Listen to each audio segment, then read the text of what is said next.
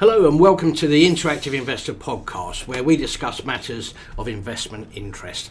I'm Richard Hunter, Head of Markets at Interactive Investor, and I'm delighted to be joined by Tim Steer, author of the book The Signs Were There, a forensic examination of more than 25 share price collapses, how they happened, why they happened, and how the danger signs were visible if you knew where to look.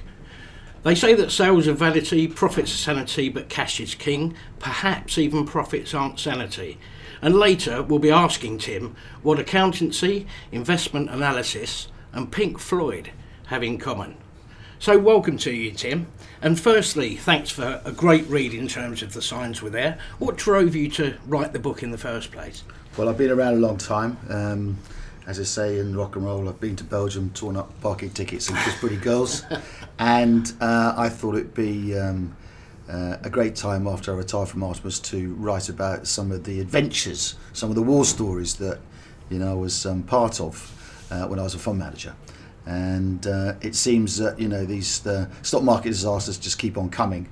But for me, many of these stocks were stocks I identified at the time. And it was all really triggered by one number. One number made me think, this is not so good. And so I avoided the shares, and when I started running hedge funds, I shorted them as well. Okay, so there's 27 companies mentioned in the book. Are there any particular themes which keep rearing their ugly head across the piece? Well, you mentioned it slightly earlier, cash is king, or cash is fat rather, everything else is a matter of opinion. So if you approach a set of accounts and the only number you really can believe, or 99% of the time you can believe, is cash, all other numbers are a matter of opinion. And when you see numbers that are out of sync with, say, activity levels, i.e. sales increases one year over another, then you probably best to look at those numbers that have increased a lot or declined a lot. And these are the first places you should look. So it's entirely appropriate that if a company has increased its sales, say, by 10% in a year, or the activity levels have gone up by 10%, all other numbers in a balance sheet of P&L should have moved by about 10%. If they've moved 50% or 60% or 100%, you really want to understand why. And that is often a key indicator. if you can't understand why, that's a key indicator of maybe there's a problem with the company. And one of the fascinating things that comes out of the book is that even prior to a share being listed, in other words, when we're at the time of the IPO in the first place, even at that stage, there can be some warning signs before the shares even come to market. Yeah, well, of course, the prospectus is a very valuable document, which unfortunately so often these days investors don't get enough time to look at, which is probably something the regulator should be reviewing. But if you can get hold of the prospectus ahead of deciding whether to take an IPO listing or not, it's very important to look through it. A prospectus is a very valuable document because often there's more information in a prospectus than there is in an annual report. And you have to remember, of course, that these numbers are as pretty as they're ever going to be because people are generally trying to raise money or trying to sell equity or sell shares. And so you should be pretty cautious of IPOs generally, I would have thought. Sure, and again, bringing it back home, there's many companies that our listeners will have heard of dispersed throughout your book, the likes of Sports Direct, Carillion, Aston Martin, Lagonda and Toshiba, to mention but a few. Is there any particular example of a company which kind of stands out in your mind, having been the author of this book? Well, I think the most comical one is Patisserie Valerie, which is a fairly recent company disaster. Yep. Although it wasn't widely held because it was really quite a small company, it was quite a high-profile company. Yep. And its shares did extremely well. It was run by a relatively high-profile businessman.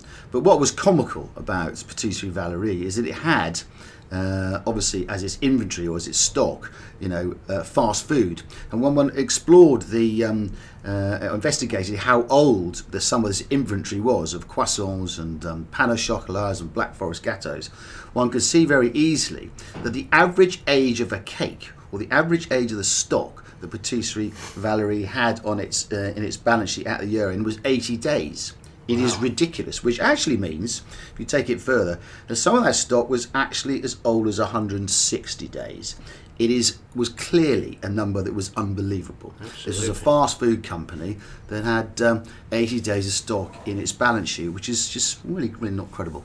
Absolutely, and yeah, 160 days. That you would have thought that the consumers might have had something to say. I think Granny and Grandpa, and it was Grannies and Grandpas who spent a lot of time in Patisserie Valerie cake shops, you know, they would have broken their false teeth on those croissants, that's for certain. Quite. Another part of the industry that's been in the spotlight lately, of course, is the auditors. The Big Four in particular, and of course they make their own contribution to any company accounts. But there's a potential word of caution and indeed word of wisdom there that you've been talking about when it comes to auditors themselves. Yeah, well, there's a number of conclusions from the book, but it seems to be that if you've got a provincial auditor auditing your books, then there may be more of a problem. I'm not saying that you know, they're always a problem. They're not, but you know, the big company disasters of the past, you know, 5-10 years or so have often involved provincial auditors rather than London-based auditors. Right. That's point number one. Point number two, even though the auditors and the regulators and management and to a certain extent advisors and investors did a bad job in all these examples, even though they did a bad job, you could still see there were issues by looking through the annual report of these companies. And the other thing that I think is an important point is that back in the day, there was one thing that you never read, one part of an annual report which you never read, which was the audit report. Yeah. It was boring, it said nothing. These days, the audit report has completely changed, and I would recommend it's the first place one should go right. to, because the auditor is explaining the work he's done and where he has concerns, and he's starting to measure the amount of concern he has in certain balances and certain processes within a company. So that's a very, very important place to start, and a great place from which to extract questions to ask management when they come in and see you if you're a fund manager. And do you think that's becoming more widespread in terms of city analysts when they're now going to presentations? I can't speak for that because I haven't been to a city analyst yep. presentation for some time, but it has to be a great place to extract information because, you know, the contact with management is much more regulated now, it's much more restricted, and yet the audit report is much more informative now than it was, so it's a good place to pick up information about a company. Okay, now we know that you were previously a top-rated fund manager. We also asked a question at the top of the show, which was that we were going to be asking you what accountancy, investment analysis and Pink Floyd have in common. Would you like to enlighten us, Tim? They have nothing whatsoever in common. I'm just trying to think. Actually, maybe they do, because I was lucky enough to spend some time mixing sound for lots and lots of very interesting musicians back in the 80s. And I did that for 6 or 7 years and I stopped. And I was very lucky to be interviewed at Ernst & Young by the Beatles accountant. Oh, wow. And we had some common knowledge and common associations, and maybe that's why I got a job there. Who knows? Of course. And of course the other thing that they have in common is that Tim Steer's CV carries or goes across all of those particular things, and quite apart from the fact of the sentence you mentioned earlier, there's probably not too many stories we could share that we'll actually get to there, so it might be an idea if we leave it there. So it's been absolutely fascinating, Tim. Thanks very much indeed for your time. Okay, thanks very much, Richard. And thank you for listening. Do join us next time for another Interactive Investor podcast.